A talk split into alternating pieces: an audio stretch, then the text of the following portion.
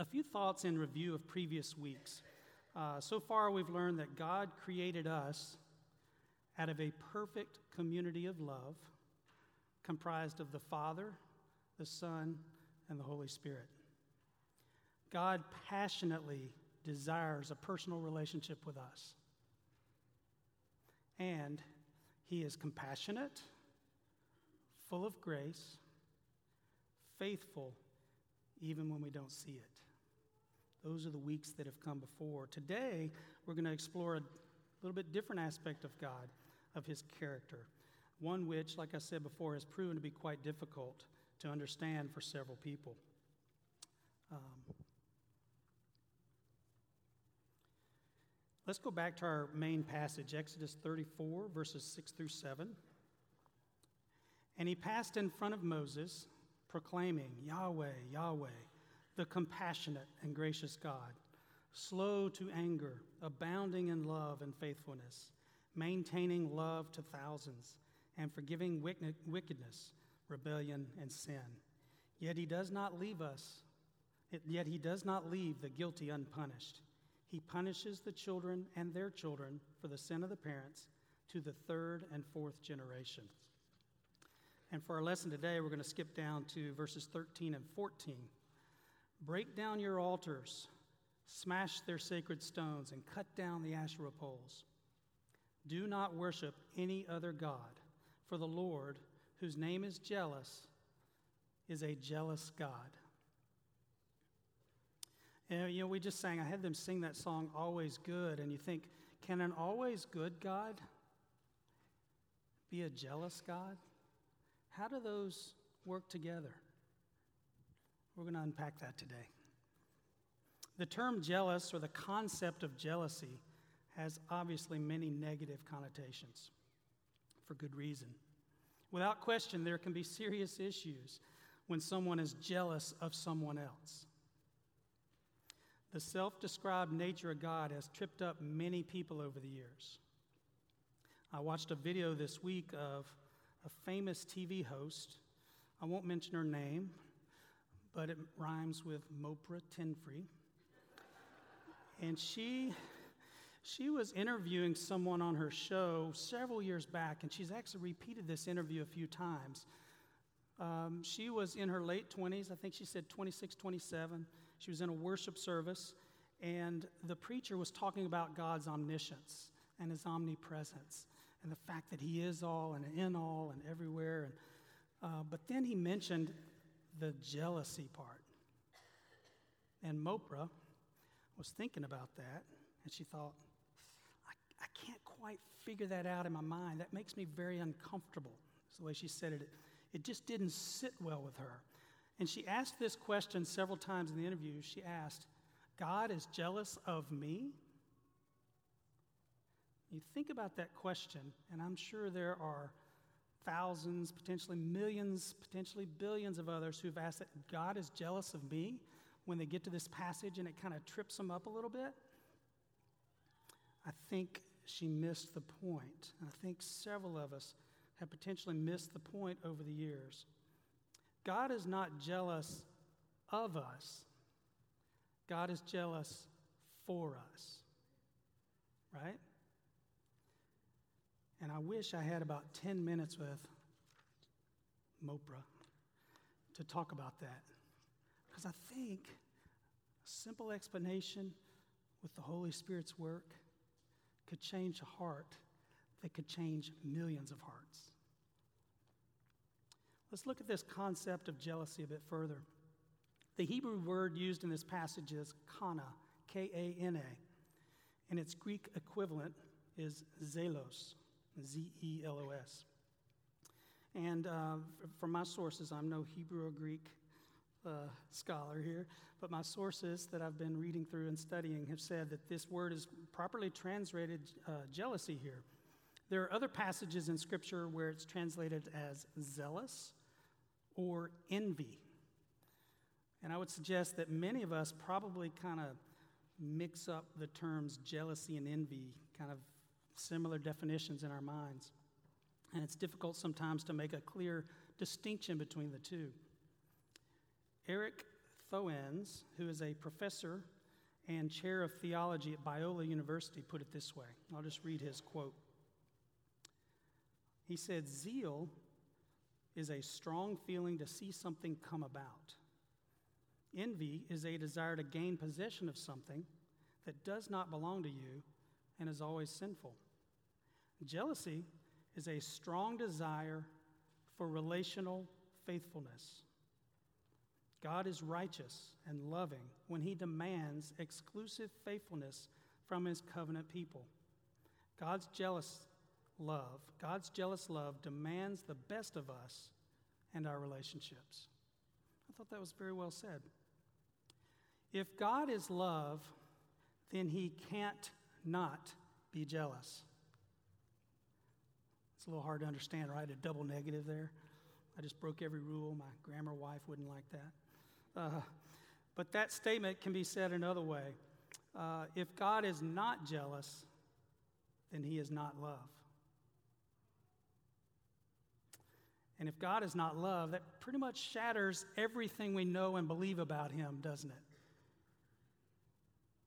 The two must work together.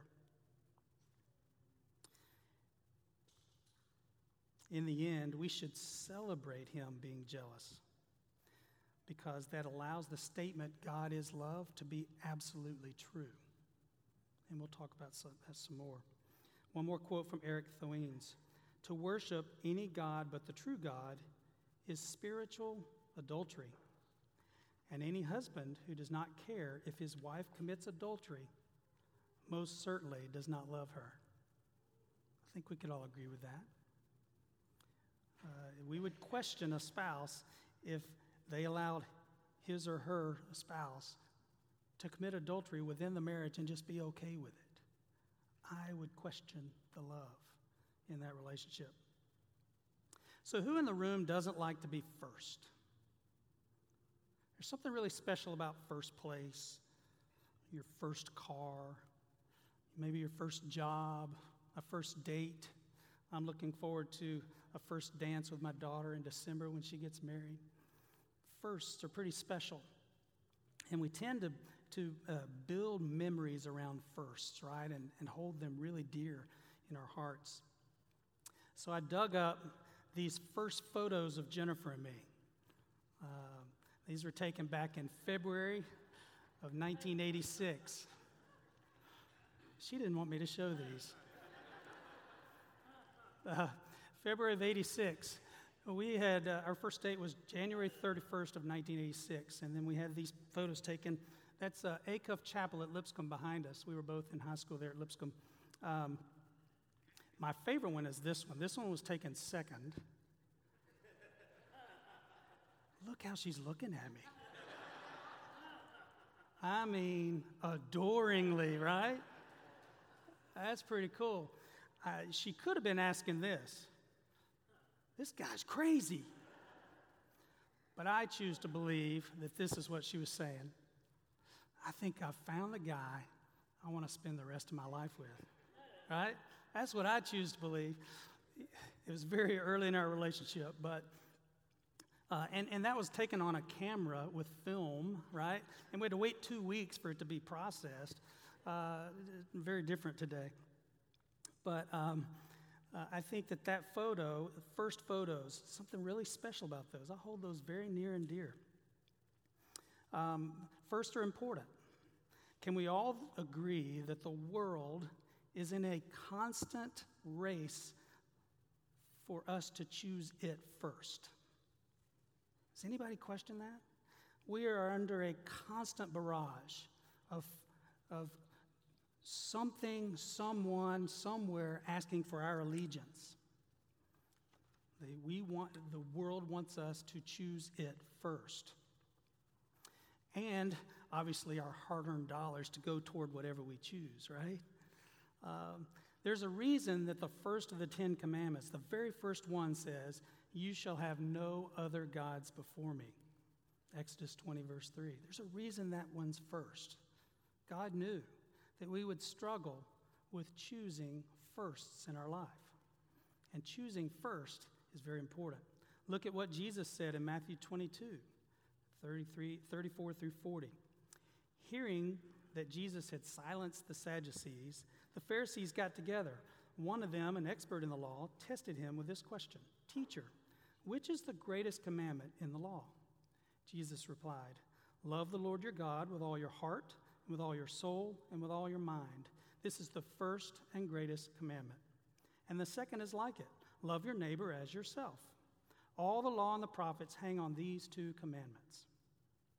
Jesus is saying, God first, and others first, or more simply, God and all others before ourselves. Choose God first, others before yourself. God knows that what comes first in our lives is of supreme importance, and He is jealous about holding that position.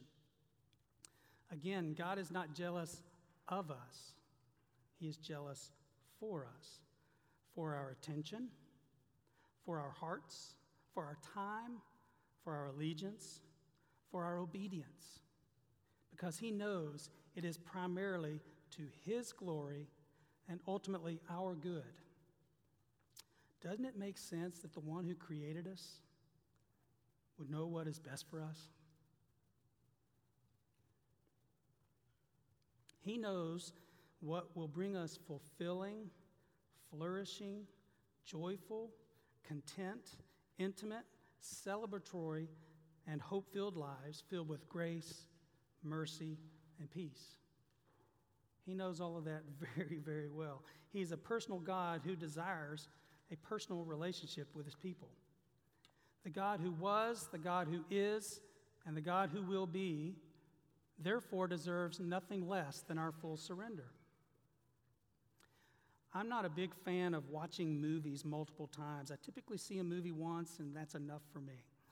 Um, I'll let you in on a secret. I love good uh, uh, romantic comedies. Do I need to turn in my man card now? yeah. you know the outcome, right? You know the story, you know the plot. I just like that plot. So I will uh, I'll sit down and watch a good romantic comedy. So there's one years ago called Notting Hill. I don't know if you've seen it. I've seen it multiple times. That's one I was willing to sit through multiple times. But there's this movie star played by Julia Roberts and this just average Joe played by Hugh Grant. And she is kind of chased by and surrounded by and always pursued by paparazzi and others, just begging for a moment of her time. She finds herself in this bookstore that Hugh Grant's in, and um, kind of like in any romantic comedy, there's a spark that's generated from this interaction, right? Through a series of really funny and um, intentional interactions that they, they have over the next several days, weeks, whatever, they strike up a relationship. And, you know, it's, it's, it's kind of like movie star with average Joe. It's, it's, there's a lot of problems there. Eventually, that relationship hits some snags, and they decide it's probably better to go our separate ways. Neither of them really at peace with the idea, but it just makes sense in light of all that's going on.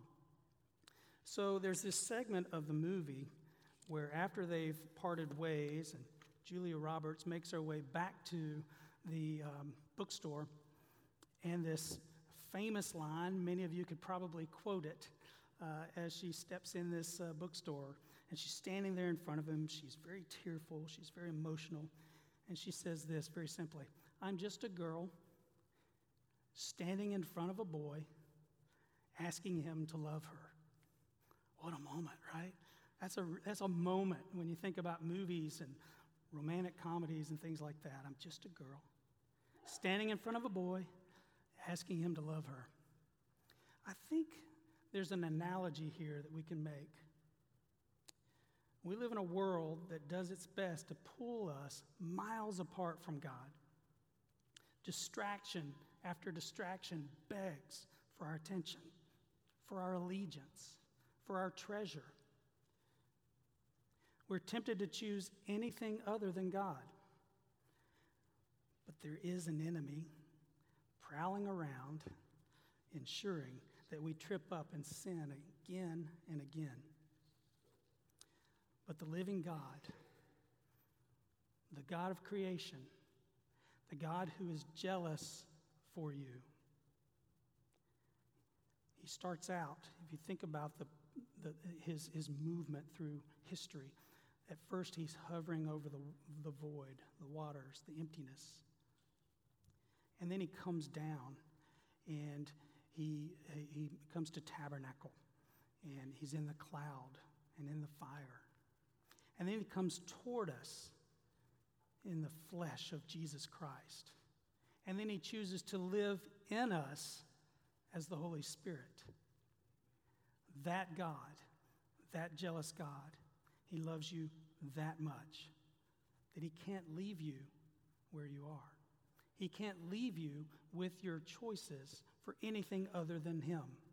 He is jealous for you. And he says, much like Julie Roberts had that famous saying, I am a jealous God, living in your heart, asking you to choose me. In the middle of all the chaos of life, choose me.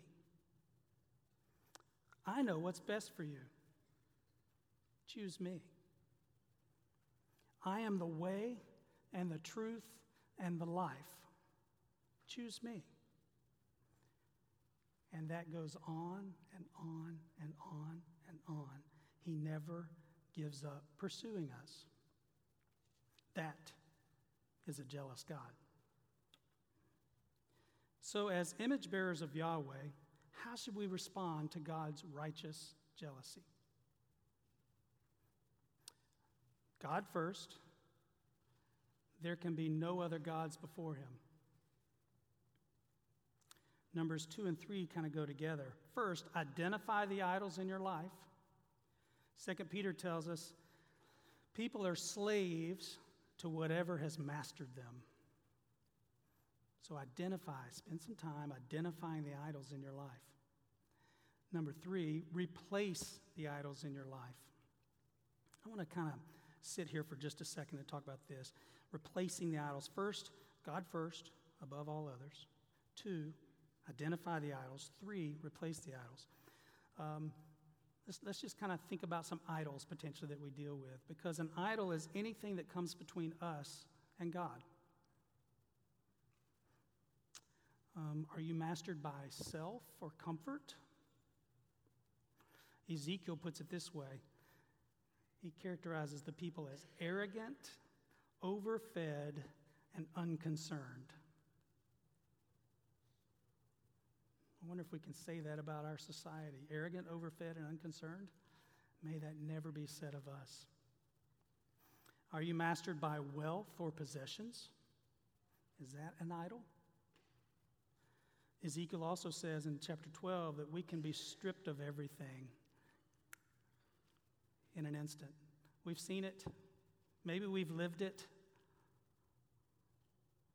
But actively seeking opportunities to be generous or to give it away, um, developing a comfort with being uncomfortable. True sacrifices lead to a healthy dose of dependence on God and not on self. Are you mastered by your appetites? Kind of goes back to that first one overfed. James 1 tells us that uh, our sin is birthed out of our own evil desires. However, if we put God first, as Jesus told us in the greatest commandment, then our appetites take a back seat and become less and less appetizing. Are you mastered by pride? Pride in your achievements versus boasting in the Lord. Think about the difference there and how there's a healthy path forward if pride is an idol of yours. Are you mastered by your own wisdom? Isaiah asked the question Who has ever instructed the Lord on anything? Spend time in the Word to increase your awareness of the wisdom of man being foolishness in God's sight. That'll give you a much better perspective on putting your faith in your own wisdom. Are you mastered by guilt or shame? Right? Anything that becomes between you and your God. Is guilt and shame weighing you down? Is there a pattern of sin that potentially is ruling your life, that uh, is is putting a barrier between you and the ability to be open and honest and vulnerable with your God and others? For me, I had, um, you know, my son prayed for my father. Um, my father and I had a, a, uh, a tough relationship for, for a number of years. And won't go into all those details, but it caused me to put up some barriers, some boundaries around my heart that made it very difficult to let him in when the time came that he wanted to be in. And I had a hard time working through that. I had made my feelings, my bitterness, into an idol that prevented me the ability to have a relationship with my father when the time came that we could have a decent relationship. Now, thankfully, the Lord and the Holy Spirit worked through several people to help me work through that. And I was able to put aside the bitterness, rebuild a relationship with my father. And you know what happened? My relationship with God was then able to take a whole new meaning because I had put aside this idol of bitterness that I was holding on to. My spiritual growth just took a whole new level from there. So, the, the final point here who, who should we be as image bearers of a jealous God? Uh, we need to develop a, right, a righteous jealousy for the lost souls around us. It's kind of taking it to the next level, isn't it? God is jealous for us. We need to be jealous for others. God wants the best for us. We want the best for others. We want others to have what God has chosen for them to have to be as fulfilled and content and, and uh, full of joy as we are. So I'm suggesting that we cultivate a righteous jealousy that will drive us to share our redemption story with others and to confess our faith so that others will find Him to be their number one as well. The jealousy of God for us is a model of a jealousy we should have for others. This all sounds a lot like our mission here at Fourth Avenue, doesn't it? Love God, serve others, share Jesus. If we choose God first, identify and replace the idols in our lives, and develop a righteous jealousy for those around us who are lost in sin, then we are living out our mission for God's kingdom. It all starts with a jealous God who refuses to break his covenant, as Kyle talked about last week. So, I wanted to read through a, a, long passage out of Isaiah 44, but I'll just kind of summarize it real quick. And Mark, if you want to bring your team up. Um, Isaiah 44 goes into a long description of um, idols and the uh, folly of idols.